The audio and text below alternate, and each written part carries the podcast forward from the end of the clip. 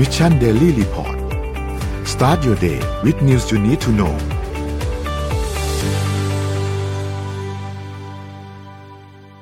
สวัสดีครับยินดีต้อนรับเข้าสู่ Mission Daily Report ประจำวันที่ 11 เดือนสิงหาคม 2565 หรือ 2022 นะครับ วันนี้คุณอยู่พวกเรา 3 คนตอน7โมงถึง8โมงเช้า สวัสดีพี่ปิ๊ก สวัสดีพี่เอ็มครับ สวัสดีครับ สวัสดีค่ะพี่ปิ๊กสวัสดีค่ะนนท์อ่าเดี๋ยววันนี้เราค่อยๆไปอัปเดตเรื่องราวต่างๆกันนะครับ ว่ามีอะไรเกิดขึ้นบ้างในช่วง 24 ชั่วโมงที่ผ่านมานะครับ ก่อนอื่นเราไปดูตัวเลขกันก่อนครับ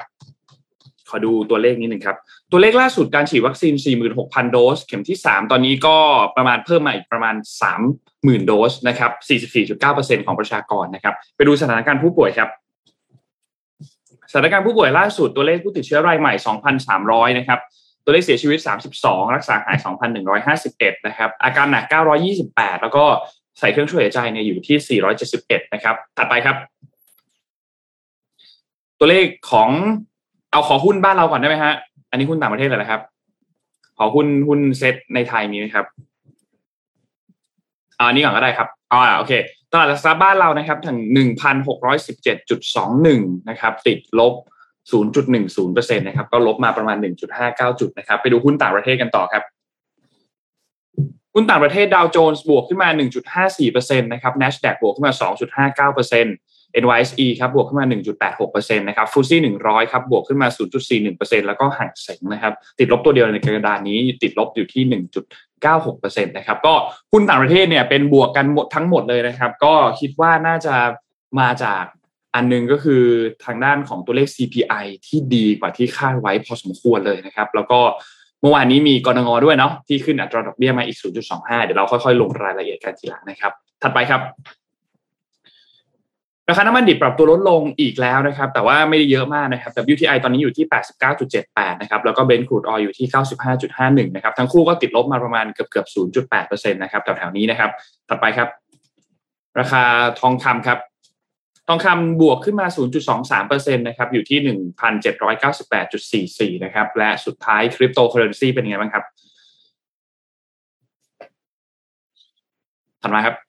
คริปโตนะครับ ติดลบก็ภาพรวมแล้วไม่ได้ขยับตัวเยอะมากทุกตัวเลยนะครับบิตคอยก็ยังอยู่ประมาณ 24,000นะครับ Ethereum อยู่ประมาณ 1,800 Binance เนี่ยอยู่ที่ 330 นะครับ Solana 42 แล้วก็ Bitkub Coin อยู่ที่ 2.6 นะครับ ก็นี่เป็นอัปเดตตัวเลขทั้งหมดของวันนี้ครับ วันนี้เราไปเริ่มต้นกันที่ข่าวไหนดีครับพี่พี่เพียมอ่าเดี๋ยวพาไปดูข่าวเบาๆให้กับ พวกเราก่อนนะครับ ถ้าครับเอ็มกับนนท์นี่ไม่น่าจะทันนักแสดงหญิงท่านหนึ่งนะชื่อเจนฟอนด้าทันไหมครับ ไม่ทัถ้านทันนี่คือแปลกมากนะ แต่ถ้าทันคือดูหถ้านังเป็นเก่าไหมอะไรนะเอ็มถ้าทันก็คือดูหนังเก่า อ่า มันคือหนังเก่ามากนะครับ แล้วก็แต่ถ้า อ่าจะบอกว่าจะเล่าเรื่องคือแบบไปบอกจะบอกว่าเป็นเรื่องอาจจะเป็นแรงบันดาลใจให้ใครหลาย ๆ คนนะครับ ก็คือ ไม่มีใครเนี่ย ต้องบอกว่าไม่มีใครนี่เรียกเรียกว่าอายุมากเกินกว่าจะเป็นพรีเซนเตอร์อะไรสินค้าอะไรสักอย่างนะถ้าคุณมีความเป็น iconic อะไรสักอย่างในตัวนะครับอ่าเดือนนี้เองนะครับ H&M นะครับ เสื้อผ้า fast fashion ที่เรารู้จักกันดีเนี่ย ก็ได้ประกาศเปิดตัวแคมเปญใหม่นะครับ ก็คือแล้วก็ประกาศออกไลน์สินค้าไลน์ใหม่ ที่ชื่อว่า H&M Move นะครับ H&M Move ก็คือเสื้อผ้า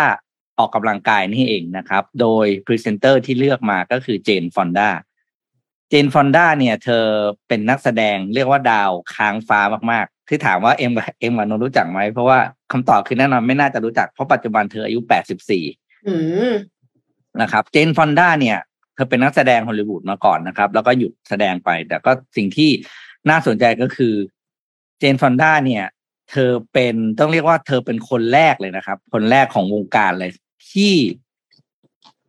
เป็นคนทำคลิปออกกำลังกาย แล้วก็สมัยนู้นเนี่ยเธอขายเป็นคลิปที่ขายเป็นวิดีโอนะครับวิดีโอหนึ่งคลิปเนี่ยก็จะมีคลิปออกกำลังกายประมาณหกตอน สั้นๆนะแล้วก็ดูวนไปนะเหมือนปัจจุบันเราก็ดู YouTube ใช่ไหมแล้วก็ดูอย่างคุณเบเบ้หรืออะไรต่างๆ เนี่ย ก่อนจะมาเป็นเบเบ้ทุกคนที่ออกกำลังกายถ้าอย่างต่างประเทศเนี่ย ถ้าเป็นแบบ ต้องรู้จักเจนฟอนด้าเพราะว่าเธอดังมากอืมไอ้เจ้าคลิปออกกำลังกายของเธอเนี่ย ณวันนั้นนะครับ ณวันนั้นก็สี่สิบปีที่แล้ว ขายไปนะยี่สิบสองล้านม้วนไอ้ไอ้เนี่ยไอ้ไอ้วิดีโอเทปเนี่ยครับค่ะครับเธอเธอเรียกว่าเป็นเรียกว่าใครที่ออกกำลังกายใหม่ ๆ เนี่ยแล้วถ้าแบบอยากเต้นแบบไม่โหดเหมือนคุณเบเบ้มากแบบไม่ออกแรงเยอะนะเข้าแล้วออกเลยนะคะ ให้ให้เริ่มต้นจากคลิปของป้าเจนก่อน นะครับอ๋อเพราะว่าป้าเจนเนี่ยถ้าออกกำลังกายของเธอจะง่าย ๆนะครับ แล้วก็โอเคมีการเคลื่อนไหวอะไรแบบ อันเนี้ยนะแบบเหมาะสมแต่ไม่ไม่ไม่ไม่เหงื่อโซกเท่าของคุณเบเบ้นะครับ สิ่งที่ H&M เลือกเนี่ยก็คือ H&M บอกว่าถ้าพูดถึงแง่ของการออกกำลังกายเนี่ย ไม่มีใครที่จะลบภาพของเจนฟอนด้าเพราะเธอเนี่ยอยู่ในความทรงจำของทุกคน ในเรื่องของการออกกำลังกาย H&M ก็ออกมาแบบแล้วก็เป็น message ทาง marketing นะครับก็บอกว่า ทุกคนที่เคยออกกำลังกายเนี่ยอย่างน้อยต้องเคยดูคลิปของเจน แล้วก็เห็นเจนเนี่ยเป็นแรงบันดาลใจทุกวันนี้เจนฟอนด้าอายุ 84นะอย่างที่บอกยังออกกำลังกายทุกวันด้วยการออกไปจ็อกกิ้งที่บ้านนะครับ แล้วก็ แต่ไม่ได้มีคลิปไม่ได้มีอะไรออกมาแล้วนะครับนี่แต่ว่าบอกทุกคนเนี่ยยัง ยังให้ความระลึกถึงเธอ แล้วก็เธอเนี่ยเป็นสิ่งที่เรียกว่าเป็นสิ่งเรียกเป็นบุคคลที่อยู่คู่มากับคำว่าออกกำลังกายนะครับ และแม้กระทั่งในบ้านเรานะ เมื่อวานพี่ก็เห็นนะครับ ถ้าเราขับรถบนทางด่วน เราจะเห็นบิลบอร์ดนะ อยู่บนบนทางด่วนเนี่ย ก็จะมีบิลบอร์ดมีคลิปของ H&M กับแคมเปญนี้อืมซึ่งเธอก็เนี่ยครับ ก็เธอก็มาใส่ชุดแล้วก็ออกกำลังอีกครั้งหนึ่งนะครับคิดว่าน่าจะเป็นแรงบันดาลใจให้หลาย ๆ คนว่า เนี่ย อายุเท่าไหร่ก็ดูแลตัวเองแบบนี้ก็ยังออกได้กำลังกายได้นะครับใช่แล้วก็ยังสามารถเป็นเป็นแรงบันดาลใจให้ใครได้อีกหลาย ๆ คน ถ้าถ้าเรารู้สึกว่าเรามีเรามีภาพที่ชัดเจนแล้วทำอะไรอย่างต่อเนื่องยาวนาน เธอทำคลิปไอ้นั่นนะครับ ที่บอกคลิปออกกำลังกายเธอทำอยู่สิบห้าปี แล้วก็หยุดไปห้าปีต่อครับเนื่องกันนะอ่าคะแต่ตอนนี้เข้าไปดูได้นะครับสุดยอดเพราะว่ามีคนอัปโหลดคลิปของเธอเนี่ย เข้ามาเป็นอยู่ใน YouTube แล้ว แต่ว่าพี่เองพี่พี่ไม่ได้ดูว่าเป็นช่อง Official ของของของ Jane Fonda หรือเปล่าเพียงแต่ว่าคลิปของเธอเนี่ยอยู่ในนั้นลอง search ใน YouTube ก็ได้นะครับก็เป็นคนที่น่าชื่นชมมากนะครับ แบบเอออันนี้เขาเรียก iconic ตัวจริง84นะครับ เป็นพรีเซนเตอร์ H&M คิดดูแล้วกัน คือหุ่นยังดีมาก ๆ อยู่เลยอะค่ะ เอาจริงๆถ้าสมมติว่าหน้าหน้าไม่เห็นว่าเป็นใครอะก็ดูไม่ออกว่าอายุเท่าไหร่นะพี่ปิ๊กจริงแล้วก็ไปดูแปดสิบสี่กับยี่สิบสี่นี่แยกไม่ออกอืมผิดไปดูมากคลิป ไปดูคลิปไปเนี่ยครับ คลิปเอ่ออะไรนะ คลิปโฆษณาของ H&M ตัวเนี้ยครับ เธอก็ยังเต้นแบบปกติมากเธอแบบเฮ้ยเธอไม่เหนื่อยเหรอเราเห็นแล้วเราก็ชื่นชมเราเหนื่อยแทนดูลสุขภาพตัวเองดีจริงๆอย่างเงี้ยอะสาวสาวกก็ไปตามไปอุดหนุนกันได้นะครับๆ ครับโอ้สุดยอดจริงค่ะพี่ปิ๊กเอ่ออืมพาไปต่อที่เรื่องของพลังงานกันสักนิดนึงค่ะตะกี้นี้นนท์บอกว่าอ่าราคาน้ำมันเริ่มลงมาแล้วใช่ไหมคะครับแต่ว่าแต่ว่าถึงอย่างไรก็ตามนะคะ เราก็ยังคิดว่าการใช้ renewable energy เนี่ยเป็นคำตอบของอนาคตมากกว่าเนาะเอ็มจะพามาดูเรื่องของคลื่นทะเลค่ะ คือที่ออสเตรเลียเนี่ยเขาเปิดตัว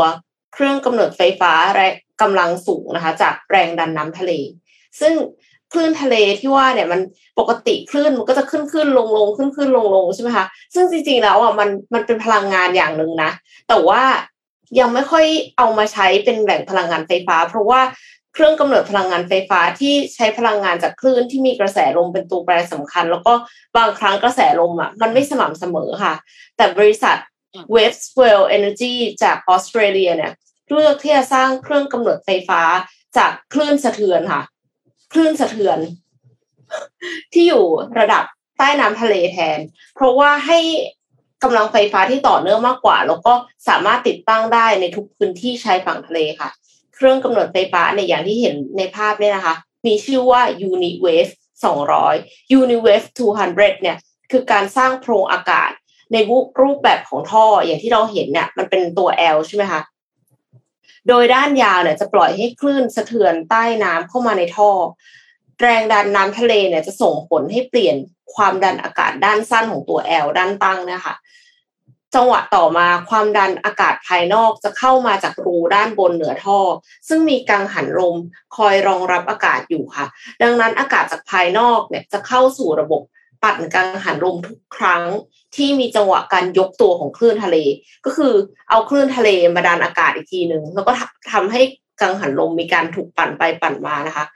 เป็นการใช้พลังงานกลจากคลื่นทะเลได้เต็มประสิทธิภาพกว่าการใช้แรงจากคลื่นที่กระทบผิวน้ำเพราะว่ามันแรงกว่าแล้วมันเสถียรกว่า คือมันกระแทกเข้ามาเป็นจังหวะที่เหมือนสามารถคาดเดาได้ค่ะ ครับ โดยการทดสอบที่เกาะ King Island น่ะ เครื่อง Uniwave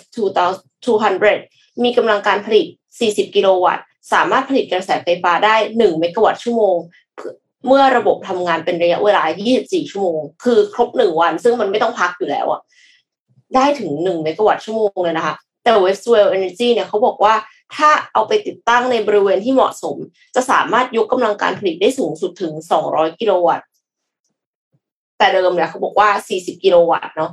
แต่ว่าถ้าติดในบริเวณที่เหมาะสมน่าจะได้ถึง 200 กิโลวัตต์ก็คือ 5 เท่า เทคโนโลยีนะคะผลิตไฟฟ้าโดยที่เป็นมิตรกับสิ่งแวดล้อมอย่างแท้จริง เพราะว่ามันไม่รบกวนสมดุลธรรมชาติดั้งเดิมเลย มันแค่เอาน้ำทะเลเข้ามาในระบบท่อ แล้วก็ปล่อยออกไปเท่านั้นเองค่ะ แล้วมันก็ไม่ได้มีกลไกอะไรที่ ถ้าสมมติว่ามีปลาหรืออะไรอะมันก็ไม่น่าจะตาย ก็คือน่าจะออกไปได้อย่างปลอดภัยนะคะ แล้วถ้าติดตั้งหลาย ๆ เครื่องอะค่ะเป็นแนวตามชายฝั่ง ก็อาจจะใช้ชะลอคลื่น ที่ช่วยกัดเซาะที่ที่มันกัดเซาะชายฝั่งได้ด้วยค่ะ ดังนั้นเนี่ยก็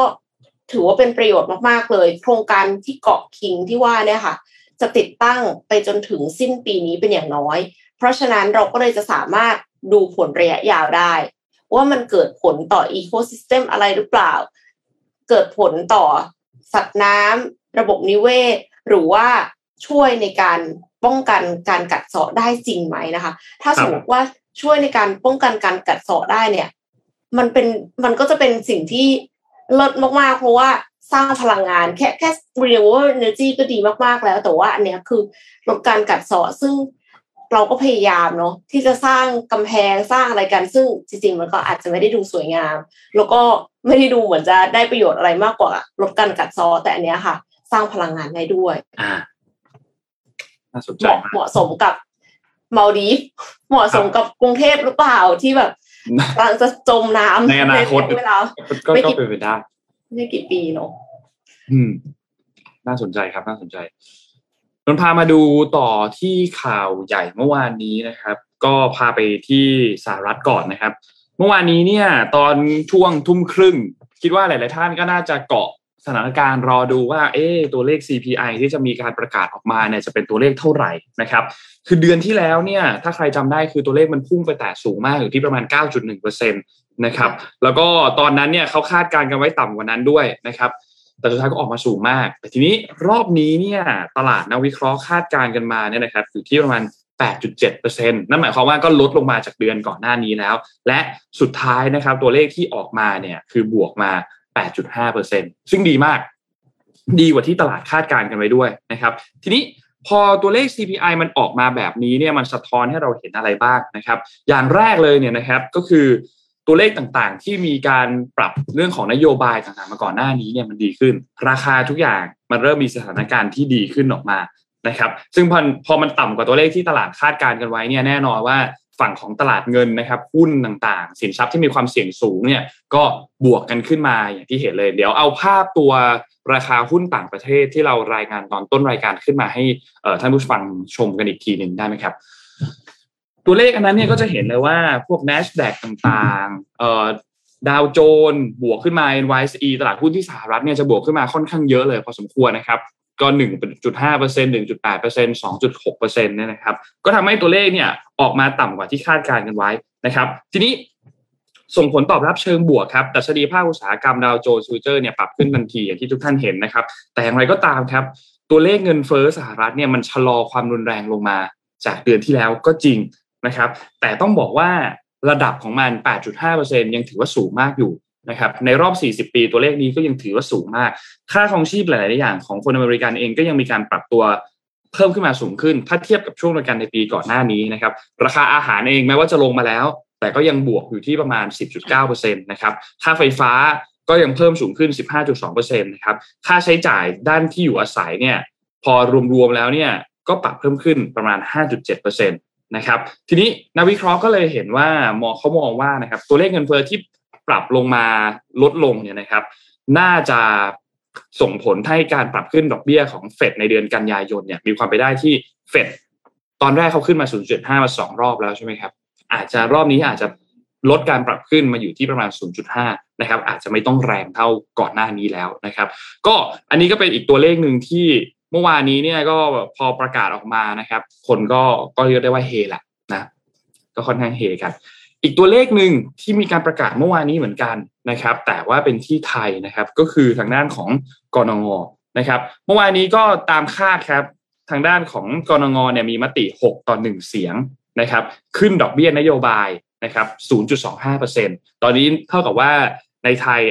ตัวดอกเบี้ยนโยบายเนี่ยก็จะไปอยู่ที่ระดับ 0.75%นะครับกรรมการทั้ง 6 ท่านมองเห็นว่าขึ้นควรขึ้น 0.25 ส่วนอีกหนึ่งท่านไม่ได้มองว่าไม่ควรขึ้นนะครับ แต่มองว่าควรจะขึ้นแรงกว่านั้นคือ 0.5%นะครับเพื่อช่วยลดความเสี่ยงต่างๆ ที่อาจจะต้องเร่งปรับขึ้นอัตราดอกเบี้ยในอนาคตนะครับ โดยประเมินว่ามันไม่น่าจะกระทบต่อการฟื้นตัวของเศรษฐกิจอย่างมีนัยสำคัญ ถ้าหากว่าปรับตัวดอกเบี้ยขึ้นมาเป็น 0.5 แต่เอาละสุดท้ายแล้วคณะกรรมการทั้ง 7 ท่านนะครับ ก็มีมติ 6 ต่อ 1 อยู่ที่ 0.25 นะครับ ซึ่งนั่นหมายความว่าตอนนี้ภาพรวมนะครับของเศรษฐกิจไทยเนี่ยก็เริ่มที่จะมีแนวโน้มการฟื้นตัวอย่างต่อเนื่องนะครับ มีแรงส่งชัดเจนจากอันนึงเลยก็คือเรื่องของนักท่องเที่ยวที่เพิ่มขึ้นมากกว่าที่คาดไว้นะครับ แล้วก็มีมาตรการผ่อนคลายทางการเดินทางระหว่างประเทศเนี่ยก็คลายกังวลในเรื่องของการท่องเที่ยวให้ลดลงมานะครับ นอกจากนี้การบริโภคของภาคเอกชนเองก็มีแนวโน้มที่จะฟื้นตัวมากขึ้นนะครับ ตลาดแรงงาน รายได้ครัวเรือน ปรับตัวดีขึ้นนะครับ เศรษฐกิจโลกชะลอตัวก็จริง แต่ผลกระทบต่อแรงส่งที่มาถึงเศรษฐกิจของไทยเนี่ยก็มีอยู่อย่างจำกัดนะครับ แต่อะไรก็ตามครับเราก็ต้องจับตามองการฟื้นตัวของเศรษฐกิจไทยในระยะต่อไปด้วย เพราะว่าต้นทุนค่าครองชีพที่สูงขึ้น ก็เป็นปัญหาที่เราต้องจับตามองกันต่อไปนะครับ ส่วนเรื่องของอัตราเงินเฟ้อทั่วไปเนี่ยนะครับ ก็ยังมีแนวโน้มที่ยังคงอยู่ในระดับที่สูงอยู่นะครับ ซึ่งคาดว่าน่าจะยังสูงต่อไปอีกสัก ช่วงระยะเวลาหนึ่งเลย แล้วค่อยๆ ปรับตัวลงในช่วงต้นปี 2566 นะครับ ตามแรงกดดันเงินเฟ้อที่ค่อยๆคลี่คลายมากขึ้นนะครับ ก็คิดว่าโดยภาพรวมแล้วเนี่ยนะครับ ถือว่าสถานการณ์ค่อนข้างโอเคนะ กับการขึ้นดอกเบี้ยเมื่อวานนี้ และตัวเลข CPI ที่ประกาศออกมาจากสหรัฐนะครับ แต่ว่ามีอันนึงที่ทางด้านของแบงก์ชาติเนี่ยมีการออกมาพูดถึง คือพอแบงก์ชาติเนี่ยเขาขึ้น ตัวดอกเบี้ยนโยบายเรียบร้อยแล้วเนี่ยนะครับธนาคารพาณิชย์ต่างๆเนี่ยก็จำเป็นที่จะต้องมีการเรื่องของขึ้นดอกเบี้ยตามนะครับ แต่ว่าแบงก์ชาติเองก็ขอครับบอกว่าอยากให้ขึ้นดอกเบี้ยเนี่ยแบบค่อยๆเป็น ค่อย ๆ ไปนะครับ เพราะว่าธุรกิจในแต่ละ sector เนี่ยมีการฟื้นตัวที่ไม่เท่ากัน โดยเฉพาะอย่างยิ่งกลุ่มที่เป็นกลุ่มเปราะบางเนี่ยถ้าหากว่าต้นทุนการเงินของเขาเพิ่มขึ้นมาเนี่ยนะครับ ก็ก็จะส่งผลกระทบต่อเขาค่อนข้างเยอะนะครับ ก็เลยมีการ ขอให้ค่อยๆ ขึ้นอัตราดอกเบี้ย เมื่อวานนี้เนี่ยทางด้านของสมาคมธนาคารไทยเนี่ยนะครับ ก็ออกมาพูดถึงหลังจากที่มีการขึ้นอัตราดอกเบี้ยของกรงงเนี่ยนะครับเขาก็บอกว่า ตอนเนี้ยทางด้านสมาคมธนาคารไทยเนี่ยก็จะมีการขึ้นอัตราดอกเบี้ยอย่างค่อยๆเป็น ค่อย ๆ ไป ตามแนวทางของทางด้านธนาคารแห่งประเทศไทยก็คือ smooth take off นะครับ ก็ให้ความมั่นสัญญาว่าจะคอยดูแลลูกค้าทุกกลุ่มนะครับ โดยเฉพาะอย่างนี้คือกลุ่มเปราะบางครับ ก็จะคอยติดตามสถานการณ์ใกล้ชิดทำให้พูดง่ายก็คือไม่เกิดภาวะที่เป็นแบบ NPL cliff นะครับภาวะหน้าผา NPL หรือพวกหนี้ที่มันแบบ ไม่ก่อให้เกิดรายได้หนี้เสียแล้วอะถูกต้องนะครับ ก็จะทำให้ถ้าเกิดว่ากลุ่มนี้มีความเสี่ยงมากขึ้น มันจะส่งผลทำให้ระบบเศรษฐกิจระบบเศรษฐกิจไทยเองก็จะอยู่ในความเสี่ยงด้วยนะครับเพราะฉะนั้นก็จะมีมาตรการต่างๆ ที่เข้ามาช่วยเหลือลูกหนี้ต่างๆ ในช่วงเวลาตอนนี้ แล้วก็เมื่อวานนี้ทอสอเองก็ประกาศ ออกมาว่าจะยังคงตรึงดอกเบี้ยเงินกู้เนี่ยยาวไปจนถึงสิ้นปีนี้เลยคือปีสิ้นปี 65 แม้ว่ากรงงจะเพิ่งมีการขึ้นอัตราดอกเบี้ยมา 0.25 เช่นเดียวกันนะครับ ก็คิดว่าโดยภาพรวมแล้วถือว่ายังค่อนข้างโอเคครับ รอติดตามกันต่อไป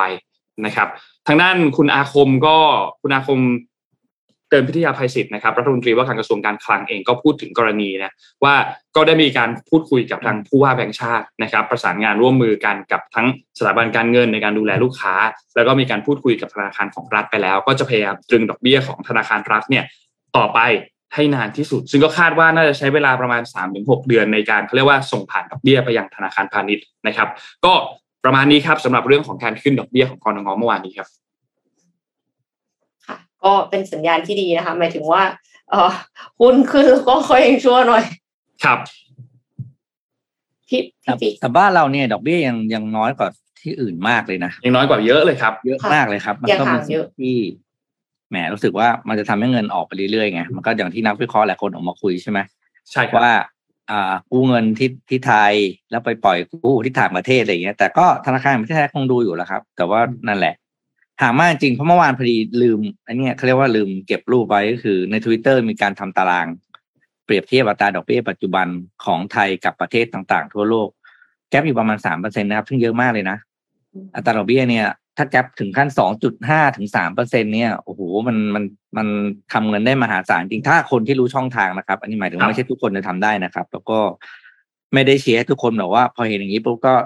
ทำมั่งเลยอะไรอย่างเงี้ยเพราะจริงๆกลไกทางการเงินมีอีกหลายเรื่องที่เราไม่รู้ค่ะอืม currency ก็ยังไม่แน่ใจเนาะ exchange อืม rate อะค่ะว่ามันจะขึ้นมันจะลงยังไงเดี๋ยวไม่ใช่แบบกลับปุ๊บขึ้นมา กลายเป็นว่าจากกำไรเป็นขาดทุนหรือว่า อืมเขาเรียกอะไรนะขาดทุนตั้งแต่คิดอะอืมต้องระวังอะเดี๋ยวพาไปดูขายลูกพี่นิดนึงครับเมื่อวานเอ้เราเราไม่ได้คุยเรื่องลูกพี่ขายหุ้นใช่ไหม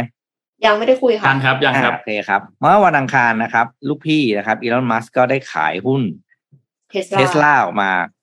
ประมาณนะครับ ใกล้ๆใกล้ๆแปดล้านหุ้นนะครับ ได้เงินเข้ากระเป๋าไปหกจุดเก้าพันล้านเหรียญสหรัฐครับ โดยครั้งนี้เป็นการขายหุ้นล็อตใหญ่ครั้งที่สามนะครับ ของอีลอนมัสนะครับ หลังจากในปีนี้เนี่ยเขาขายไปแล้วรอบหนึ่งเมื่อเดือนเมษายนนะครับ ครั้งนั้นเนี่ยเขาขายไปเก้าจุดหกล้านหุ้น ได้เงินไปแปดจุดห้าล้านเหรียญนะครับ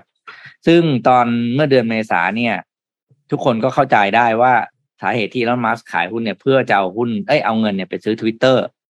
ซึ่งตัวเองเนี่ย approach ในการซื้อไปที่สี่หมื่นสี่พันล้านเหรียญนะครับ แต่ว่าหลังจากนั้นเนี่ยดีลของ Twitter เนี่ยก็เหมือนจะอีลอนมัสบอกว่าจะไม่ซื้อละจะไม่ go on เพราะว่าทาง Twitter เนี่ย ไม่สามารถเปิดเผยข้อมูลอะไร บางอย่างได้อะไรอย่างเงี้ยนะครับ เกี่ยวกับเรื่องของตัว Account ที่เป็นเหมือนบอทอะไรอย่างปลเงี้ยอดอ่าไอพวกเขาหลุมทั้งหลายพวกนี้ใช่ไหมใช่ใช่ใช่ทีนี้ใช่ประเด็นมันก็คือทาง Twitter เนี่ย อ่า ฟ้องกลับว่าต้องเดินหน้า ถูกไหมแล้วอ่านะครับ ก็กลายเป็นว่าอีลอนมัสเนี่ยก็เลยต้องนักวิเคราะห์ก็เลยบอกว่าการขายหุ้นล็อตที่สามเนี่ย ก็คือเมื่อวันอังคารที่ผ่านมาก็คือเป็นการขายเพื่อ จะต้องเอาเงินไปซื้อตามที่โดนโดนโดนทาง Twitter เนี่ย ซูกลับมาว่าเอ้ยคุณจะมาคุยแล้วคุณจะมาอยู่ดีจะมาเลิกซื้อได้ยังไงอะไรอย่างเงี้ยนะครับ ก็เลยปล่อยหุ้นหลอตที่สองไป แต่อันนี้อืสิ่งที่ขายไปเนี่ยก็ต้องบอกว่าลมัสขายไปก็ก็ก็ได้ราคาไม่ค่อยดีนะ เพราะว่าราคาหุ้นของเทสลาเนี่ยตั้งแต่ต้นปีนะครับ คือลงมาประมาณ อ่ายี่สิบเปอร์เซ็นเมื่อตอนต้นต้นมิถุนายนนะครับ แล้วก็มีรีบาวกลับมานิดนึงตอนนี้นะครับ ก็สรุปแล้วก็คือราคาเฉลี่ยที่ขายไปเนี่ย น้อยกว่าที่ขายได้เมื่อตอนเดือนเมษาอยู่นิดหน่อยนะครับ เมื่อเดือนเมษายนเนี่ย ราคาเฉลี่ยขายได้คือแปดร้อยแปดสิบสามเหรียญต่อหุ้นนะครับ แต่เมื่อวันอังคารที่ผ่านมาขายได้อยู่ที่แปดร้อยหกสิบเก้าเหรียญต่อหุ้น ทั้งหมดทั้งมวลยังแพ้การขายครั้งแรกที่ขายได้ราคาเฉลี่ยที่ครั้งแรกนะครับ ก็อยู่ที่ประมาณหนึ่งพันสี่สิบหกเหรียญต่อหุ้น ก็เรียกว่าขาดทุนกำไรไปเยอะ อืมนะครับไม่เอาจริง ๆ คือไม่รู้ว่าจริง ๆ มันมีอะไรในเทสลาหรือเปล่าด้วยนะคะพี่ปิ๊กใช่ไหมอืมคือมันไม่ใช่ใช่ว่าทำไมทำไมต้องรีบขายขนาดนี้ยังไม่ทันโดนบังคับให้ซื้อเลยเออนอนนอนเพราะว่าจริง ๆ แล้วมันไม่น่าจะ liquidity มันสูงอยู่แล้วมันไม่ใช่เหมือนแบบขายบ้านอะที่จะต้องใช้ระยะเวลานานกว่าจะขายออกอะครับ อันนี้คือมันขายแล้วเขาก็ขายที่ market price อยู่แล้วเพราะฉะนั้นคือ เอ๊ะมีอะไรที่เทสลาหรือเปล่านะคะ อืมเป็นไปได้ก็มูลค่าหุ้นที่ขายไปล่าอ่าล่าสุดเนี่ยครับ ก็คือขายออกไปรวมก็คือประมาณสามเปอร์เซ็นของของที่เขามีอยู่ทั้งหมดนะครับ ก็ยังเหลืออีกเยอะนะครับ ยังเหลืออีกเยอะเพราะเขามีอยู่ทั้งหมดยี่สิบเปอร์เซ็นอืมค่ะแต่ก็นั่นแหละ ก็เป็นสัญญาเป็นเป็นข้อ ข้อข้อสังเกฉุตกคิดที่ดีที่เอ็มถามขึ้นมา เพราะว่าหลายๆคนก็อาจจะมองว่าเทสลาเนี่ย ดู ดูไปไกลอนาคต ดีอย่างเงี้ยแต่มันก็มีบางมุมโดยเฉพาะเรื่องที่เราเห็นว่าเรื่องของแบตเตอรี่ ไฟฟ้าเนี่ยแบตเตอรี่รถยนต์เนี่ยมีปัญหาแน่อืมๆแล้วอาจจะมีส่งผลต่อการส่งมอบรถหรือเปล่าหรืออะไรต่างๆนะครับ เพราะว่าโรงงานผลิตแบตเตอรี่คือส่วนใหญ่อยู่ในจีน ค่ะ แล้วความสัมพันธ์ระหว่างจีนสหรัฐสหรัฐก็จีนอย่างที่เราเห็นก็อยู่เนาะมันก็ต่อเนื่องไปทุกๆวงการจริงครับอืมค่ะ ก็ใครถือหุ้นก็ระวังกันนะคะอันแน่ๆคือลูกพี่ไม่โง่แน่นอนครับ ลูกพี่เนี่ย ถึงแม้ว่าจะ impulsive ชอบทวิตอ่าอะไรลูกพี่ปั่นๆแต่ว่าไม่โง่แน่นอน ลูกพี่นี่ไม่โง่แน่นอนครับทำอะไรเนี่ยครับต้องมีนัยยะ อืม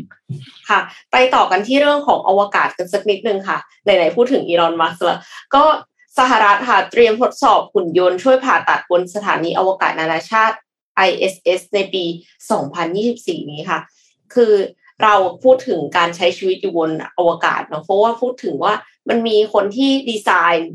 International Space Station ขึ้นมาใหม่แบบว่าใหญ่ ๆ เลยมีทั้งโรงแรมมีทั้งโรงพยาบาลใช่ไหมคะแต่ว่ามันก็ยังเป็นแค่ดีไซน์เนาะก็ยังนึกภาพไม่ออกเหมือนกันว่า ถ้าเราขึ้นไปอยู่บนนั้นนานๆแล้วเราเจ็บป่วยเนี่ย จะมีการรักษาอย่างไรนะคะ การส่งมนุษย์ที่ไปอวกาศที่ต้องใช้ระยะเวลาเดินทางนานกว่า การเดินทางไปยังดวงจันทร์ซึ่งใช้เวลาสามวันเนี่ยจำเป็นที่จะต้องนึกถึงปัจจัยพื้นฐานในการดำรงชีวิตไม่ว่าจะเป็น อาหารที่อยู่เครื่องนุ่งห่มยารักษาโรคนาซาก็เลยอนุมัติเงินทุนให้มีการทดสอบไมราค่ะ หุ่นยนต์ผู้ช่วยในการผ่าตัด บนสถานีอวกาศนานาชาติ ISS ในปี 2024 นี้ไมราเนี่ยพัฒนาโดยบริษัท Virtual Incision บริษัทด้านเทคโนโลยีหุ่นยนต์การแพทย์จากสหรัฐอเมริกา ให้ออกมาเป็นผู้ช่วยผ่าตัดที่มีขนาดเล็กที่สุดในโลก คือ Robot Assisted Surgery หรือ RAS ที่ปลายแขนเนี่ยเป็นครีมสำหรับขยับ แล้วก็ติดตั้งเครื่องมือผ่าตัดค่ะ มีน้ำหนักไม่ถึง1กิโลกรัม เล็กมากเลยเล็กพอที่จะติดตั้งแล้วก็ช่วยทำการผ่าตัดในทุกรูปแบบของห้องผ่าตัดได้นะคะ ซึ่งปัจจุบันเนี่ยจริงๆเขาอยู่ระหว่างการทดลองใช้งานกับมนุษย์ หรือว่า clinical trial เพื่อยื่นขออนุญาตจาก FDA หรือว่าออยของสหรัฐอเมริกา แต่ว่า ผู้ร่วมก่อตั้งและผู้บริหารของ Virtual Incision ซึ่งเป็นศาสตราจารย์ด้านวิศวกรรมจากมหาวิทยาลัยเนบราสกาลินคอนเนี่ยเขายื่นขอทุนวิจัยจากนาซาด้วย เพื่อที่จะช่วยผ่าตัดบนสถานีอวกาศนานาชาติ ISS การทดลองที่สถานีอวกาศนานาชาติเนี่ยก็เลยจะจำลองการผ่าตัด โดยให้ไมราติดตั้ง แล้วก็เตรียมความพร้อมในการช่วยผ่าตัดด้วยตัวเอง ภายใต้กล่องควบคุมที่มาขนาดเล็กใกล้เคียงเตาไมโครเวฟ เพื่อทดสอบความสามารถในการตัดเนื้อเยื่อ ขยับวัตถุเสมือนว่าเป็นส่วนหนึ่งของการผ่าตัดค่ะ พร้อมแสดงศักยภาพในการทำความสะอาดตัวเองด้วยเนี่ยค่ะในในรูปเนี่ย คือเขาคีบแบบยางเล็กๆเล็กๆคือเหมือนเป็นอวัยวะ เล็กๆชิ้นเนื้อเล็ก ๆ ของเราเนี่ยเพื่อที่จะไปเสียบในแต่ละที่คือดูความสามารถในการใช้กล้ามเนื้อมัดเล็กของหุ่นยนต์อะประมาณนั้น คือสามารถที่จะคีบของชิ้นเล็ก ไปใส่ในที่อย่างแม่นยำหรือไม่ อ่า ซึ่งซึ่งในคลิปที่ติดลิขสิทธิ์เนี่ยนะคะ ก็เลยทำให้ดูไม่ได้เนี่ยมันแม่นมากเลยค่ะ คือหุ่นยนต์เนี่ยมันค่อยๆคีบแล้วก็เอาไปใส่ คีบแล้วก็เอาไปใส่เงี้ยค่ะ มันมันแม่นยำอยู่ เพราะฉะนั้นก็คือมีศักยภาพในการในการขยับวัตถุที่ดีนะคะ แล้วก็ที่บอกว่าทำความสะอาดตัวเองได้ด้วย ไม่จำเป็นที่จะต้องใช้ระบบแยกแต่เป็นกลไกทั่วไป ก็เป็นหัวใจสำคัญในการใช้เครื่องผ่าตัดบนนั้น เพราะว่าปกติเราคือเครื่องมือก็ต้องแบบเอาออกมา sterile ต้องมีตู้ที่มาช่วยทำความสะอาดอะไรอย่างนี้ใช่ไหมคะแต่เนี้ยเขามีกลไกครั้งนี้ก็ไม่รู้นะ ว่าความสะอาดที่ว่าเนี่ย มันอยู่ในเลเวลไหน ก็คงคาดหวังไม่ได้กับเท่ากันกับโรงพยาบาลชั้นนำที่อยู่บนโลกนะคะ แต่ว่าอย่างไรก็ตามก็คือ สามารถที่จะให้ให้สัญญาแพทย์เนี่ย ควบคุม จากบนโลกได้ควบคุมการผ่าตัดเพราะมันเป็นแบบ robot assisted surgery นะคะเอ่อทาง CEO เนี่ยเขาก็มองว่ากระบวนการทำงานของไมราจะช่วยส่งเสริมศักยภาพการท่องเที่ยวอวกาศ และภารกิจสำรวจอวกาศของนาซาที่นาซาเนี่ยเขาต้องการให้ในอนาคตมีนักบินอวกาศ ร่วมสำรวจเนี่ย ระยะเวลามันยาวนานขึ้น ถ้าเกิดอะไรขึ้นมาบาดเจ็บขึ้นมา ป่วยจำเป็นที่จะต้องผ่าตัดค่ะก็ได้ใช้หุ่นยนต์อันเนี้ย ผ่าตัดได้ในสถานีอวกาศเนาะถ้าการรักษาพยาบาลที่ดูซับซ้อนขนาดนี้ยังสามารถทำได้บนสถานีอวกาศเอ็มก็เชื่อว่าการที่เราจะไปอยู่ในอวกาศจริง ๆอะมันไม่ไกลเกินเอื้อมแล้วค่ะเออนะนะตอนแรกที่พี่เอ็มพูดถึงว่ามันเป็นแบบตัวหัวที่สามารถจับอะไรเล็ก ๆ ได้อะนึกถึงอันที่พี่เอ็มเอามาเล่าที่เป็นแมงมุมอะ เออเออเออนึกถึงอันที่เป็นแมงมุมที่ที่เป็นหัวจับอันนั้นเล็กมากเลยอันนั้นเล็กอันเล็กๆอะไรอย่างเงี้ยแต่ก็ก็ดีครับเทคโนโลยีค่อย ๆ พัฒนามากขึ้นเรื่อยๆพาไปดูต่อที่ไทยนิดนึงครับ แต่ว่าเกี่ยวข้องกับศรีลังกาครับ คือรอยเตอร์เนี่ยมีการรายงานข้อมูลออกมาอันหนึ่งนะครับ ก็โดยอ้างอิงแหล่งข่าวสองแหล่งแต่ไม่เปิดเผยว่าเป็นแหล่งข่าวจากไหนนะครับ ระบุบอกว่า โกดาบายาราชปักษาอดีตประธานาธิบดีของศรีลังกา ที่ตอนนั้นเดินทางออกนอกประเทศมาจำได้ไหมครับ แล้วก็ไม่เราเราก็ไม่แน่ใจว่าสุดท้ายแล้วเนี่ยเขาเดินทางไปอยู่ที่ไหนนะครับ แต่จะเดินทางมาถึงกรุงเทพในวันนี้วันที่ 11 สิงหาคมนะครับ เพื่อหาที่พักชั่วคราวในพื้นที่บริเวณเอเชียตะวันออกเฉียงใต้เป็นแห่งที่2นะครับถ้าใครจำได้ครับ ราชปักษาเนี่ยตอนวันที่ 14 กรกฎาคมเนี่ยเดินทางจากมาลดีฟนะครับไปที่สิงคโปร์ นะครับ หลังจากเกิดเหตุการณ์ความไม่สงบเกิดขึ้นนะครับ ก็มีการประท้วงอะไรเกิดขึ้น แล้วก็มีวิกฤตเศรษฐกิจเกิดขึ้นนะครับ ในศรีลังกาซึ่งเลวร้ายมากในรอบหลายปีหลักเป็นสิบยี่สิบเป็นน่าจะห้าสิบถึงเจ็ดสิบปีด้วยซ้ำนะครับ ทีนี้ก็มีคนประท้วงมาหลายพันคนมีการบุกไปโจมตีบ้านพักสำนักงานของประธานาธิบดีนะครับ ทางด้านออตอนนี้เนี่ยนะครับก็น่าสนใจมาก เพราะว่า กระทรวงการต่างประเทศของศรีลังกาเองก็ยังไม่ได้พูดถึงประเด็นอันนี้ที่เดินทางมาที่กรุงเทพมหานคร ทางด้านคุณรัชดาธนาดิเรก รองโฆษกประจำสำนักนายกรัฐมนตรีของไทยเนี่ยก็บอกว่า no comment คือยังไม่มีความคิดเห็นนะครับทางด้านคุณราชบักษาเนี่ยยังไม่ได้มีการปรากฏตัว ไม่ได้มีการแสดงความคิดเห็นใดๆต่อสาธารณะเลยนะครับ ตั้งแต่เดินทางออกมาจากศรีลังกา แล้วก็รัฐบาลสิงคโปร์เองก็ระบุว่าสิงคโปร์ไม่ได้ให้ความคุ้มกัน หรือว่าให้สิทธิพิเศษอะไรกับเขาด้วยนะครับ ทีนี้ คนก็ไปถามใครครับ คนก็ไปถามคุณดอนสิครับ คุณดอนปรมาวินัยครับทางด้านรัฐมนตรีกระทรวงการต่างประเทศนะครับ เมื่อวานนี้ก็พูดถึงประเด็นนี้ทันทีนะครับ กรณีที่กตบายาราชปักษาอดีตประธานาธิบดีของศรีลังกา เตรียมที่จะเดินทางมาในประเทศไทยมาที่กรุงเทพมหานครเพื่ออลี้ภัยพูดง่ายๆนะครับก่อนหน้านั้นเนี่ยกตบายาอยู่ที่สิงคโปร์ถือหนังสือเดินทางทางการทูตซึ่งก็ได้รับการสนับสนุนจากรัฐบาลศรีลังกาที่เป็นมิตรกับไทยนะครับ ก็สามารถที่จะ พำนักในประเทศได้เนี่ยไม่เกิน 90 วัน ดังนั้นในฐานะกระทรวงการต่างประเทศของไทยนะครับ จึงมองเรื่องนี้ว่าไม่เป็นปัญหาและยังไม่มีการคัดค้านจากรัฐบาลของศรีลังกา แต่ปัญหาเนี่ยมีอยู่แค่ประเด็นเดียวเท่านั้น คือประชาชนศรีลังกาที่ไม่ใช่รัฐบาล จึงขอย้ำว่าอดีตประธานไม่ดีจะสามารถมาพำนักอยู่ในประเทศไทยได้ ตามกฎเกณฑ์ของไทย ไม่ใช่ว่าจะอยู่นานแค่ไหนก็ได้ ส่วนจะพำนักที่ใด ก็ขึ้นอยู่กับการจัดการของเจ้าตัวเองนะครับ สามารถจะอยู่ที่ใดก็ได้ ไม่ว่าจะเป็นเช่าอพาร์ตเมนต์บ้านพักอะไรต่างๆนะครับ ผู้สื่อผู้สื่อข่าวก็เลยถามครับว่า แล้วไทยอะสามารถปฏิเสธได้ไหมการที่อดีตประธานาธิบดีของศรีลังกาจะเดินทางเข้ามาเนี่ยไทยปฏิเสธได้หรือเปล่า คุณดอนก็บอกว่า ไทยสามารถปฏิเสธได้ในฐานะเจ้าของประเทศ แต่ถ้าหากว่าวิเคราะห์แล้ว เห็นว่าการเข้ามาเนี่ย ไม่ได้มีการสร้างปัญหาอะไรให้กับไทย ก็อยู่ในวิสัยที่สามารถที่จะทำได้ แต่สิ่งสำคัญคือถ้าเข้ามาแล้วต้องไม่สร้างปัญหาให้กับไทย ผู้สื่อข่าวก็ยังไม่พอครับ ย้ำต่ออีกบอกว่า แล้วการเดินทางมาเยือนไทยในครั้งนี้เนี่ยจะยิ่งสร้างความขัดแย้งของรัฐบาลไทยกับศรีลังกาหรือเปล่านะครับคุณดอนก็ระบุว่ารัฐบาลศรีลังกาเนี่ยให้การสนับสนุนที่โกดาวายาเดินทางมาไทยในครั้งนี้พราะต้องยอมรับว่ารัฐบาลศรีลังกาในปัจจุบันเนี่ยก็มีหลายคนที่เคยทำงานร่วมกับอดีตประธานาธิบดี เช่น ประธานาธิบดีคนปัจจุบันก็เป็นอดีตนายกใช่ไหมครับในยุคของ โกดาวายาที่เป็นประธานาธิบดีเช่นเดียวกันนะครับ เพราะฉะนั้นคุณดอนก็เลยบอกว่า ตอนนี้ไม่มีประเทศใดสนใจการเดินทางมาเยือนของไทย เดินทางมาเยือนที่ประเทศไทยในครั้งนี้เลยนะครับ แล้วก็จะพำนักได้นานที่สุดเนี่ยไม่เกิน 90 วัน นี่ก็เป็นแถลงจากทางด้านของรัฐมนตรีกระทรวงการต่างประเทศนะครับ คุณดอนนะครับ ก็ประมาณนี้ครับคิดว่าวันนี้รอติดตามข่าวกันอีกทีหนึ่งว่าจะมีการเดินทางมาจริงๆหรือเปล่า เพราะว่าเป็นเพียงแค่ข่าวลือจากแหล่งข่าวสองแหล่งข่าว ซึ่งก็ น่าเชื่อถือได้ไหมรอติดตามข่าวกันวันนี้ เพราะคิดว่าน่าจะมีพื้นที่สื่อกันแน่นอนนะครับค่ะมีคนถามมีคนถามถึงข้อมูลรีพอร์เตอร์ใหม่ค่ะ นนในคอมเมนต์จริงๆตั้งใจว่าจะเอ่อพูดถึงกันตอนจบแต่เอาเลยดีกว่า ไม่รอละนะครับ คิดว่าเมื่อวานนี้เนี่ยเอ่อหลาย ๆ ท่านน่าจะได้เห็นแล้วกับตัวภาพโปรโมท นะครับของ reporter ท่านใหม่นะครับ ก็แน่นอนว่า reporter ท่านใหม่เนี่ยจะมาหลังจากวันหยุดนะครับ เดี๋ยวเราหยุดวันแม่กันหยุดเสาร์อาทิตย์ก็หยุด 3 วันใช่ไหมครับแล้ววันที่ 15 วันจันทร์เนี่ยนะครับ ก็จะมี reporter ท่านใหม่อีกหนึ่งท่าน เดี๋ยวให้ดูคลิปครับ สวัสดีค่ะอ้อมพัชราพรวรแสงค่ะ ปัจจุบันเป็น CEO and Founder บริษัทโคทิสและบริษัทดิวิจำกัดค่ะ เดี๋ยวเราพบกันวันที่ 15 สิงหาคมที่รายการ Mission Daily Report นะคะ แล้วพบกันนะคะ สวัสดีค่ะ บ๊ายบาย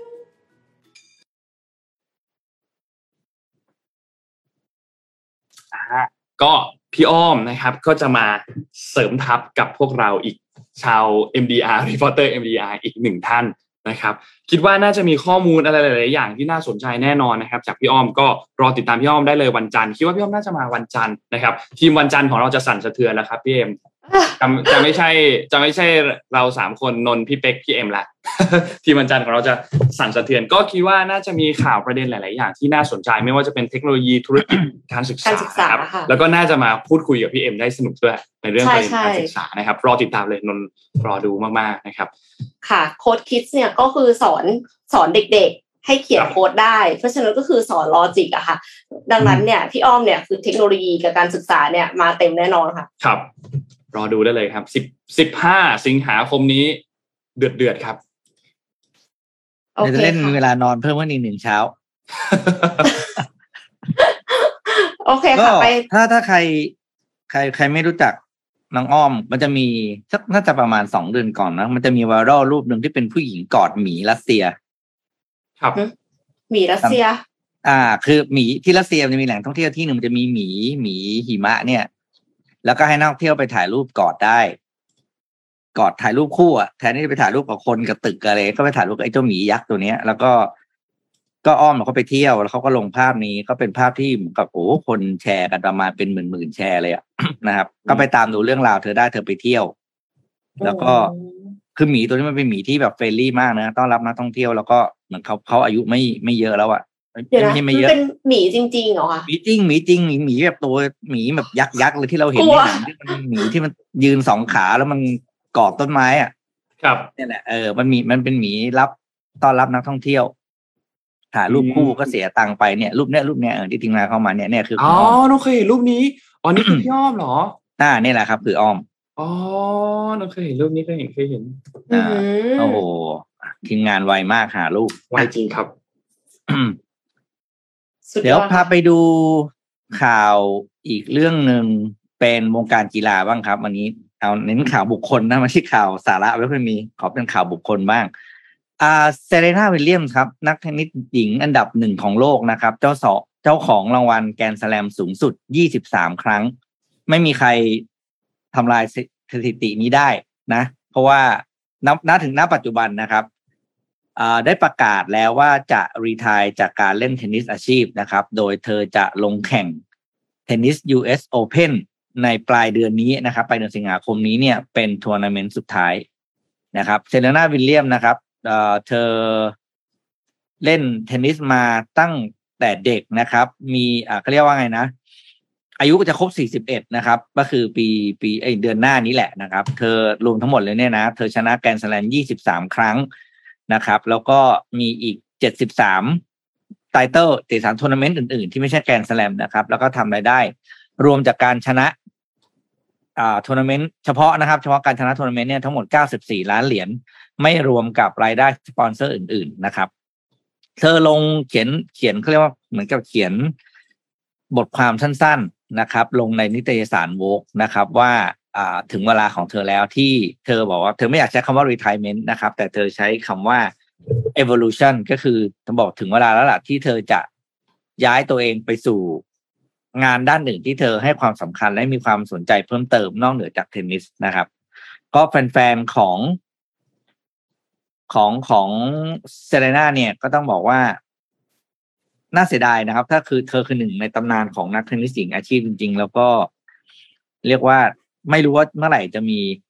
คนมาทำลายสถิติของเธอได้นะครับ เพราะเธอก็แซงหน้าอ่าสองนักเทนนิสตำนานก็คือสเตฟ i ีกราฟแล้วก็มาร์ติน่านาฟาเตโลวาขึ้นไปเป็นที่หนึ่งครับ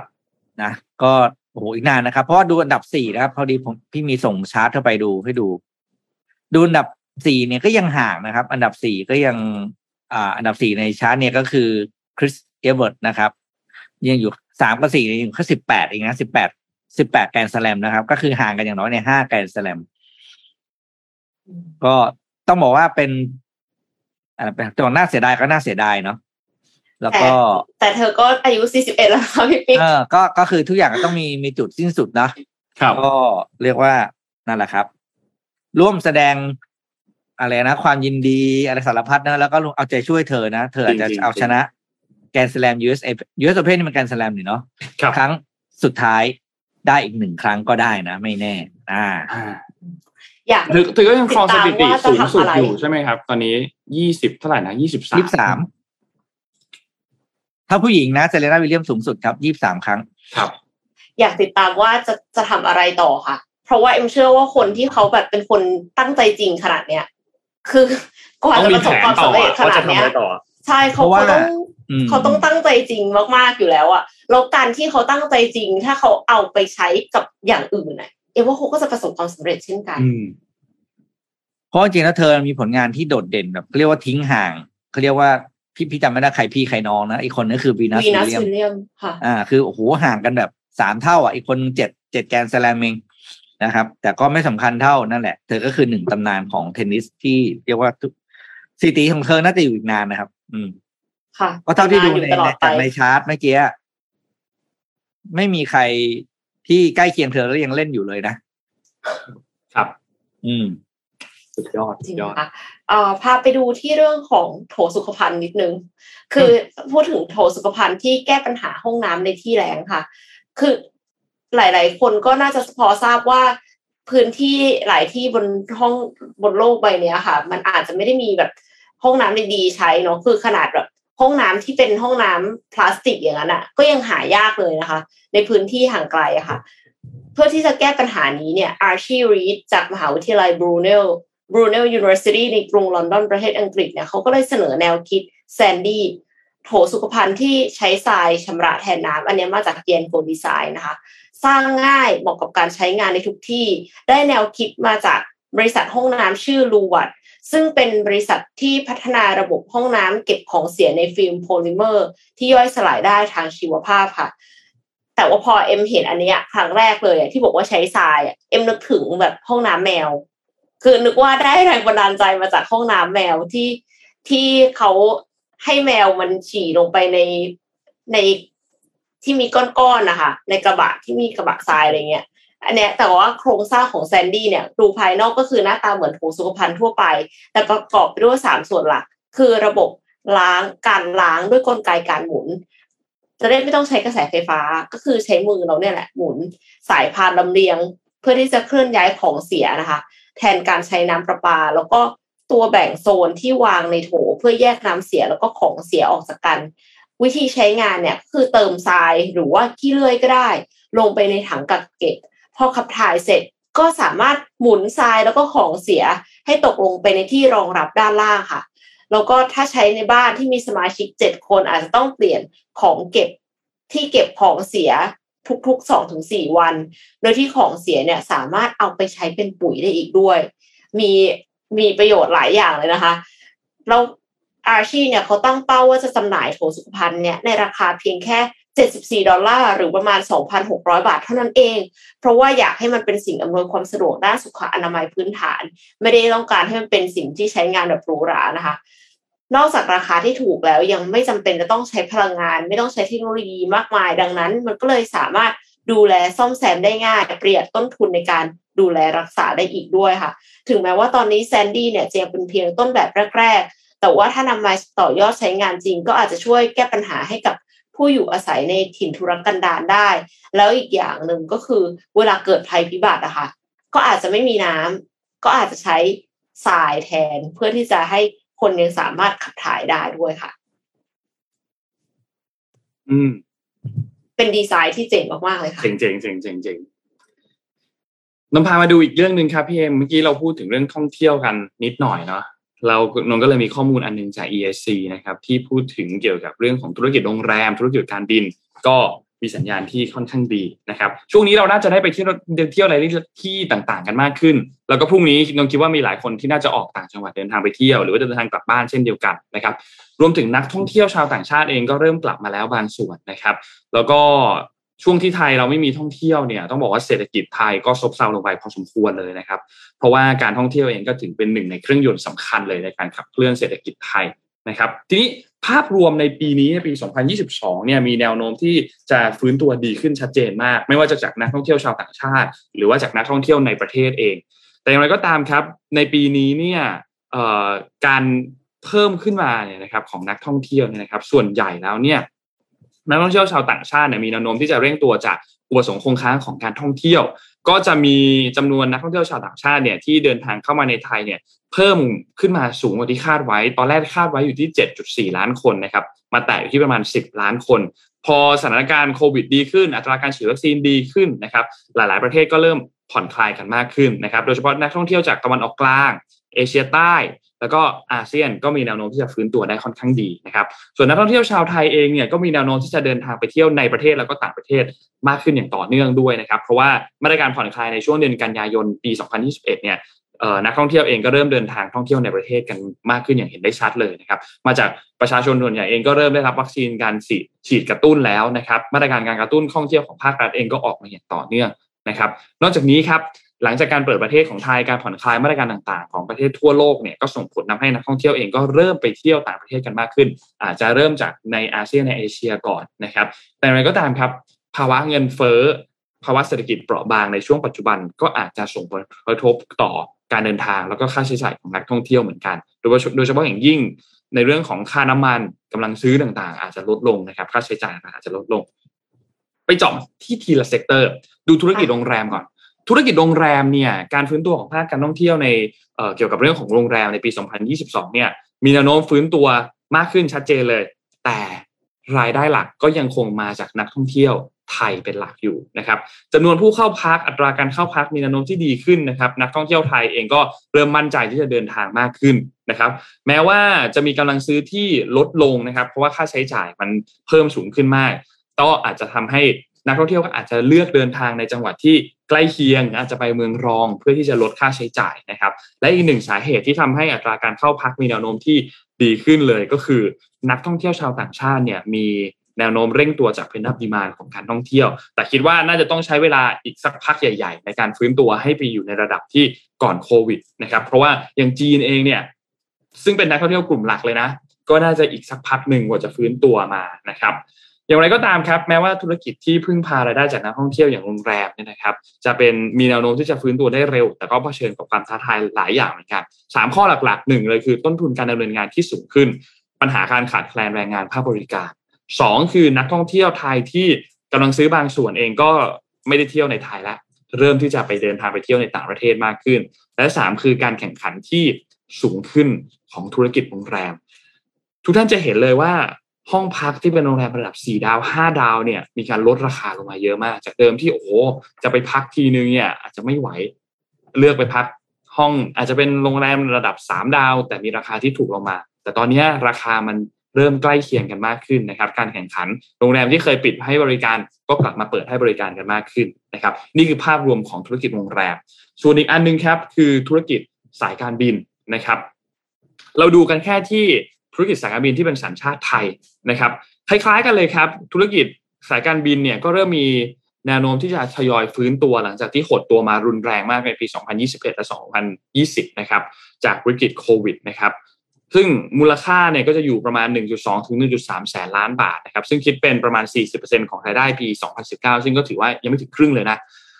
รายได้จากการขนส่งผู้โดยสารในเส้นทางระหว่างประเทศเนี่ยก็เร่งตัวสูงขึ้นนะครับมูลค่า 5-6หมื่นล้านบาทนะครับจากเป็นนับดีมานของการท่องเที่ยวระหว่างประเทศนะครับก็ส่งผลทำให้มีการเปิดเส้นทางการบินใหม่ๆ เที่ยวบินก็เริ่มถี่มากขึ้นนะครับหลายเส้นทางเลยโดยเฉพาะในฝั่งอาเซียนแล้วก็ในเอเชียนะครับสล็อตตารางบินของสนามบินไทย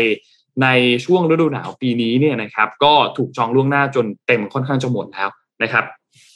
นอกจากนี้นะครับผลการสำรวจอันนึงของ EAC ในเดือนกรกฎาคมเนี่ย พบว่า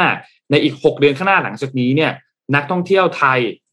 65%วางแผนที่จะไปเที่ยวต่างประเทศอย่างน้อยคือหนึ่งครั้งนะครับ แล้วก็รายได้จากการขนส่งผู้โดยสารในเส้นทางในประเทศอื่นๆเนี่ยก็มีแนวโน้มที่จะฟื้นตัวกันอย่างต่อเนื่องด้วยนะครับจากนักท่องเที่ยวชาวไทยที่เพิ่มมากยิ่งขึ้น นอกจากนี้ครับรายได้จากการขนส่งสินค้าเองก็เติบโตเช่นเดียวกันนะครับประมาณ 20,000 ล้านบาท หลายๆ สายการบินก็เริ่มปรับตัวมาเป็นแบบคาร์โก้เป็นแบบขนส่งสินค้าเพิ่มมากขึ้น แล้วก็มีอัตราค่าบริการขนส่ง ที่ยังอยู่ในระดับที่สูงอยู่ถ้าเทียบกับในปี 2019 แต่อะไรก็ดีครับ การฟื้นตัวของภาคการบินเนี่ยนะครับ ก็ยังมีหลายอย่างที่ท้าทายมาก โดยเฉพาะเรื่องของความเสี่ยงต่อภาวะทางการเงินที่ค่อนข้างเปราะบาง ยกตัวอย่างนะครับ เช่น ภาระต้นทุนค่าใช้จ่ายหนี้สินที่เร่งตัวขึ้น โดยเฉพาะอย่างยิ่งจากตัวราคาน้ำมันเชื้อเพลิง เรื่องของการฟื้นตัวของนักท่องเที่ยวจีนที่น่าจะต้องใช้เวลาอีกนานคือถ้าจีนฟื้นตัวเมื่อไหร่ปล่อยนักท่องเที่ยวมาปุ๊บเนี่ยหลายอย่างตัวเลขในไทยน่าจะดีขึ้นพอสมควรเลยแหละจากตอนนี้ และการฟื้นตัวก็มีขีดความสามารถในการในการดำเนินการด้านการบินนะครับ ความเสี่ยงด้านภูมิรัฐศาสตร์ และการแข่งขันที่รุนแรงมากยิ่งขึ้นในช่วงเวลาตอนนี้นะครับ ก็ทำให้โอเค โดยภาพรวมแล้วจำนวนนักท่องเที่ยวฟื้นตัวแหละแน่นอน แต่กว่าจะไป เทียบเท่ากับก่อนโควิด อาจจะไปอยู่ในช่วงปลายปี 2024 หรืออาจจะไปนู่นเลย 2025 เลยนะครับ ก็ EIC ยังคาดการณ์ว่านักท่องเที่ยวชาวไทยน่าจะฟื้นตัวไประดับช่วงก่อนโควิดได้เนี่ยอาจจะค่อยๆ เห็นตัวเลขชัดเจนกันในปี 2023 นะครับ เพราะฉะนั้นความท้าทายของธุรกิจในภาคการท่องเที่ยวเนี่ยที่ต้องเผชิญในอนาคตเนี่ยสี่เรื่องหลักๆ เลยเนี่ยนะครับ ก็หนึ่งเลยคือโครงสร้างนักท่องเที่ยวที่จะเปลี่ยนแปลงไปทั้งสัญชาติทั้งเจเนอเรชันนะครับก็จะส่งผลต่อภาคบริการในอนาคตด้วยว่า เดิมทีคุณอาจจะให้บริการกลุ่มที่อายุประมาณ 50-60 ปี คุณอาจจะต้องเป็นกลุ่มที่เด็กลงไหมนะครับ ก็ต้องมีการเปลี่ยนความคิดเปลี่ยนโครงสร้างเหมือนกัน การเดินทางไปทำธุรกิจ ก็มีแนวโน้มที่จะฟื้นตัวล่าช้าหลังจากนี้ เพราะว่าคนเริ่มประชุมกันทางออนไลน์มากขึ้นนะครับ และที่สำคัญคือการเข้าสู่ net zero emission ในปี 2050ทำให้ธุรกิจโรงแรม สายการบินเองก็ต้องรีบปรับตัวเพื่อให้มีความ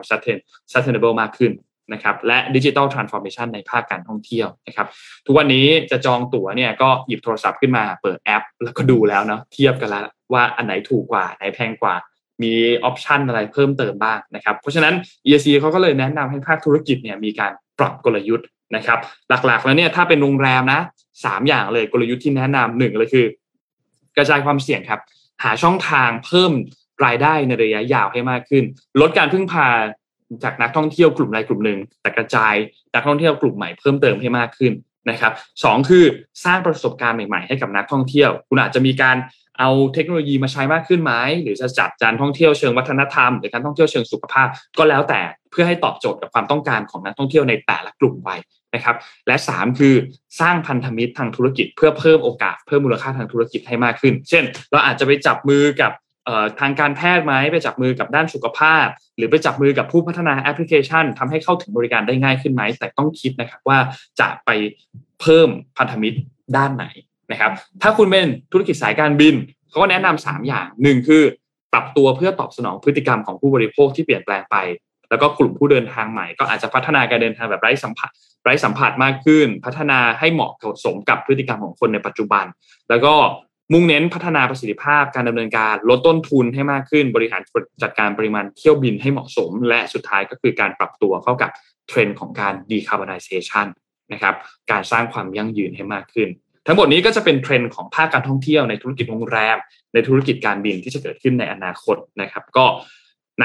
ช่วงนี้สุกเสาร์อาทิตย์ใครจะไปเที่ยวไหนคอมเมนต์บอกพวกเรากันหน่อยนะครับแล้วก็ขอบคุณข้อมูลดีๆจาก SCB EIC ครับ ตอนนี้ก็ยังมีเราเที่ยวด้วยกันอยู่นะคะ ถ้าใครอยากจะเที่ยวไหนเนี่ย รีบจองโคต้ายังมีอยู่ค่ะ แต่ว่าอาจจะมีหลายคนที่โคต้าหมดไปแล้วก่อนหน้านี้ เพราะว่าเขาไม่ได้เติมโคต้าเนาะแต่เพียงแค่ว่าถ้าคนที่มารอบหนึ่งถ้าคนที่ยังมีโคต้าอยู่สามารถที่จะ extend ในการใช้ได้ อ่าใช่ครับ ถูกต้องครับ ก็ต้องไปหาเพื่อนที่ยังใช้โคต้าไม่หมดอะใช่ เยอะเนอะว่ามีหลายคนยังไม่ได้ลงทะเบียนอะไรเงี้ยก็น่าจะมีอยู่ แบบเข้าไปลงทะเบียนกันเพิ่มเติมน่าจะพอได้นะครับ ค่ะไปต่อกันที่เรื่องของกาแฟสักนิดนึงค่ะ พี่ปิ๊กทานโคบรูไหมคะนนไม่ทานกาแฟใช่ไหมไม่ทานกาแฟครับ พี่ปิ๊กทานโคบรูไหมคะพี่ปิ๊กไม่ได้เปิดใหม่ทานพี่ปิ๊กทานโคบรูใช่ไหมคะพี่ปิ๊กพี่ปิ๊กสกัดเองด้วยไหมคะคือแบบว่าไอ้ที่ต้องหลาย ๆ ชั่วโมงอะ อืม แล้วก็ไปแช่ตู้เย็นไว้หรือใช่ไหมอืมก็คือก็คือดื่มแบบนั้นเลยใช่ไหมคะเขาบอกว่ามันขมน้อยกว่าเปรี้ยวน้อยกว่าจริงไหมคะ มันแล้วแต่เม็ดกาแฟด้วยครับคือพี่ก็ไม่ใช่คนที่เก่งกาแฟอะไรมากนะแล้วก็บางทีก็เห็นตามร้านเขาขายใส่ขวดแก้วก็เอาอย่างนั้นแหละอะไรอย่างเงี้ยคือไม่ไม่ใช่เป็นคนที่ทำกาแฟเป็นอะไรเงี้ย ก็เลยตอบไม่ถูก อืมแต่ว่ามันก็จะได้รสของความเป็นรสรสของความเป็นเม็ดน่าจะดี ดีกว่าการผ่านเครื่องนะเข้าใจเองนี่ความเข้าใจอาจจะเข้าใจถึงว่า ดีกว่าผ่านเครื่องเอสเปรสโซ่ผ่านเครื่อง press อืมอ๋อไม่มี feeling หนึ่งโอเคค่ะ คือจริง ๆ เอ็มอะ ทานกาแฟแต่เอ็มไม่ทาน cold brew เอ็มไม่เข้าเข้าใจว่ามันต่างกันยังไงเนาะแต่ว่าข่าวที่จะมาเล่าเนี่ยค่ะ มันคือการทำให้กาแฟโคบรูอะมันเร็วขึ้นค่ะพี่ปิ๊กเพราะปกติแล้วเนี่ย เวลาที่จะแช่เนี่ยมันก็ต้องแช่อย่างน้อยแปดชั่วโมงสิบสองชั่วโมง หรือว่านานกว่านั้นอีกใช่ไหมคะ แต่งานวิจัยใหม่ค่ะ จาก University คือมันเป็นภาษาเยอรมันนะคะเอ่อมหาวิทยาลัยแห่งหนึ่งในประเทศเยอรมนีเนี่ยเขาประยุกต์ใช้เลเซอร์มาทำสาร มาทำการสกัดเย็นค่ะ ช่วยย่นระยะเวลาที่จะต้องใช้ในกระบวนการสกัดเย็นจากนานนับสิบชั่วโมง ลงมาเหลือเพียงไม่กี่นาทีค่ะ โดยปกติแล้วเนี่ยการทำกาแฟด้วยวิธีสกัดเย็นเนี่ยก็จะมีสกัดเย็นแบบแช่ ที่จะต้องบดกาแฟแล้วแช่ในน้ำจากนั้นจึงนำไปเข้าตู้เย็นแล้วก็ปล่อยทิ้งไว้เป็นระยะเวลา 8 ถึง 12 ชั่วโมง หรือว่านานกว่านั้นคือขึ้นอยู่กับรสนิยมของแต่ละคนนะคะ จากนั้นค่อยกรองเอากากกาแฟออก ในขณะที่ การทำกาแฟสกัดเย็นแบบดริปจะใช้เวลาน้อยกว่าแบบแช่ แต่ก็ยังต้องใช้เวลา 4-5 ชั่วโมง กว่าขั้นตอนจะขั้นตอนดริปจะแล้วเสร็จ เทคนิคการสกัดด้วยเลเซอร์ของทีมวิจัยค่ะ คล้ายคลึงกับการสกัดเย็นแบบแช่ ที่ว่าต้องใช้เวลา 8-12 ชั่วโมงนะคะ ทีมวิจัยเนี่ยเขาเริ่มต้นจากการบดเมล็ดกาแฟ หลังจากนั้นนำไปแช่น้ำ แต่ว่าสิ่งที่ต่างออกไปจากการแช่แบบปกติเนี่ยคือ แทนที่จะนำเอากาแฟแช่น้ำไปวางพักทิ้งไว้ในตู้เย็น ก็กลับมารับการยิงเลเซอร์ค่ะ เป็นเวลาแค่สามนาทีเท่านั้นเองค่ะขอเวลาสามนาทีนะคะ จากนั้นเนี่ยก็นำส่วนผสมจากน้ำกาแฟไปกรองเอากากกาแฟออกก็คือทำ process ปกติเลย แต่เพียงแค่ว่าแทนที่จะเอาไปแช่ไว้แปดถึงสิบสองชั่วโมง คือเอามาผ่านเลเซอร์สามนาที ก็จะได้กาแฟพร้อมสำหรับการดื่มค่ะ ทีมวิจัยเนี่ยใช้ลำแสงเลเซอร์ที่สร้างด้วยผลึกของธาตุชนิดหนึ่ง ซึ่งตัวย่อคือ YAG นะคะ แล้วก็ใส่แก้วบรรจุน้ำซึ่งแช่เมล็ดกาแฟ บดขยี้ต่อเนื่องเป็นเวลา 3 นาที เป็น pulse ด้วยความถี่ 80,000 เฮิร์ตซ์เทคนิคการใช้เลเซอร์แบบนี้ถอดแบบมาจากเทคนิคการเตรียมสารแขวนลอยในอนุภาคนาโนค่ะ ที่ใช้การยิงเลเซอร์ไปยังเนื้อโลหะ ที่มีสถานะของแข็งให้แตกตัวออกเป็นขนาดเล็กลงเป็นอนุภาคขนาดเล็ก น่าจะคล้ายๆกันคือเหมือนว่าพอมายิงปั๊บกาแฟมันแตกตัวออกค่ะพอมันแตกตัวออกเนี่ยมันก็เลยกลายเป็นว่าเร่งปฏิกิริยาให้เร็วขึ้น8ถึง12 ชั่วโมงหรือแค่ 3 นาทีเท่านั้นเอง ส่วนระหว่างการยิงเลเซอร์ใส่กาแฟ ไม่ต้องห่วงว่าอุณหภูมิของน้ำแช่เมล็ดกาแฟจะมีสูงขึ้นมาก จนกลายเป็นว่า เสียคุณค่าอย่างที่พี่ปิ๊กบอกว่าเอาไปใส่เครื่องเอสเปรสโซ่แล้วอาจจะไม่ได้มีไม่ได้มีรสชาติดีเท่า cold brew นะคะ ทีมวิจัยเนี่ยเขาทำการเปรียบเทียบด้วยว่า หลังจากที่ยิงเลเซอร์แล้วเนี่ย เทียบกันกับกาแฟร้อน แล้วก็โคบรูปกติที่แช่ 24 ชั่วโมงเนี่ย มันมีค่ากรด ค่าสารคาเฟอีนอะไรยังไง ปรากฏว่าค่าความเป็นกรดเนี่ย ซึ่งสัมพันธ์กับรสชาติของกาแฟ ใกล้เคียงกับกาแฟสกัดเย็นปกติเลยค่ะ ในขณะที่ค่าความเป็นกรดของกาแฟร้อนสูงสุดเลย แล้วก็ปริมาณสารที่ส่งผลต่อความเข้มข้นของกลิ่นกาแฟพบมากที่สุด ในกาแฟแบบโคบรูปกติ และต่ำที่สุดในกาแฟร้อนเนี่ย อันนี้คือด้วยแสงเลเซอร์เนี่ยยิงอยู่ตรงกลาง ระหว่างกลางระหว่างกาแฟร้อนกับ cold brew ปกตินะคะ ปริมาณคาเฟอีนที่สกัดเย็นด้วยเลเซอร์เนี่ยใกล้เคียงกับกาแฟร้อนค่ะ อันนี้ยังไม่ได้ อันนี้ยังยังใกล้กับกาแฟร้อนนะคะ แต่องค์ประกอบทางเคมีอื่น ๆ ที่ส่งผลต่อกาแฟยังต่อกลิ่นของกาแฟเนี่ยยังค้นพบได้ในกาแฟสกัดเย็นด้วยเลเซอร์ เช่นเดียวกันกับกาแฟสกัดเย็นแบบปกติ ในขณะที่ไม่พบใน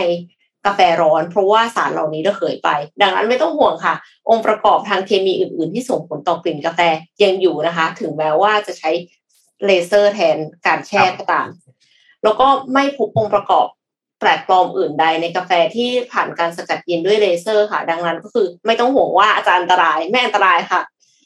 ทีมวิจัยระบุว่าถ้าใช้เวลายิงเลเซอร์ เพื่อสกัดเย็นกาแฟให้นานกว่านี้ ก็จะทำให้ปริมาณสารต่างๆ ที่ทดสอบมาแล้วก็คาเฟอีนของกาแฟที่ได้ มีค่าใกล้เคียงกับการสกัดเย็นด้วยวิธีปกติยิ่งขึ้นค่ะ แม้ว่าการสกัดเย็นด้วยเลเซอร์เนี่ย อยู่ๆคอกาแฟก็คงไม่สามารถที่จะไปทำได้ที่บ้านนะคะ คือมันมีรายละเอียดของเลเซอร์เยอะไม่ใช่แบบว่าเอาแสงจากเมาส์มายิงยิงยิงยิงได้เนี่ย แต่ว่าในอนาคตอุตสาหกรรมการผลิตกาแฟเนี่ยก็น่าจะมีวิธีการทำโคบรูที่เร็วขึ้น แล้วก็มีประสิทธิภาพมากขึ้นได้ค่ะ ครับ คืออ่านแล้วรู้สึกว่าอันนี้พูดตรงๆไม่เข้าใจ แต่รู้สึกว่าล้ำมาก เพราะว่าจากแปดถึงสิบสองชั่วโมงเหลือสามนาทีเนี่ยนะ ใช่ มันเกินไปนะมันมันเกินไปมากเลเกิยนนะไปเกินไปนะใช่ไหมมันเกินไปอะมันมันเกินไปอะคือคือนนท์นนท์นนท์น่ะไม่กินกาแฟเลยนะแต่นนท์มีเพื่อนที่กินกาแฟเห็น ถ้ามันทำกินทำกินอะก็ต้องแช่ไว้ข้ามคืนอะ แต่ว่าสามใช้นาความทีอดทนสูงมากสามนาทีนี่บางที ชงเสร็จชงกาแฟแคปซูลยังนานกว่าเลยสามใช่สามทีเร็วกว่าชงร้อนอีก ใช่เร็วกว่ามากจะเร็วมากกว่าจะบดเสร็จก็มาใส่แล้วก็มาหมุนหมุนกดกดใส่เครื่องเร็วกว่าเร็วกว่าอีกนะครับ แต่ก็แหมพอมันเป็นเลเซอร์พอมันเป็นอะไรที่มันเป็นเหมือนกับ เป็นใช้คำว่าเป็นปฏิกิริยาทางเคมีนี่แหมแล้วก็รู้สึกเสียวๆนะแล้วก็ไม่ผ่านความร้อนด้วยอ๋ออะอะอะนิดหนึ่งนิดหนึ่งอะวันนี้เอ๊ะครบถ้วนวันนี้น่าจะน่าจะครบถ้วนแล้วครับ ก็ยังไงวันที่สิบห้า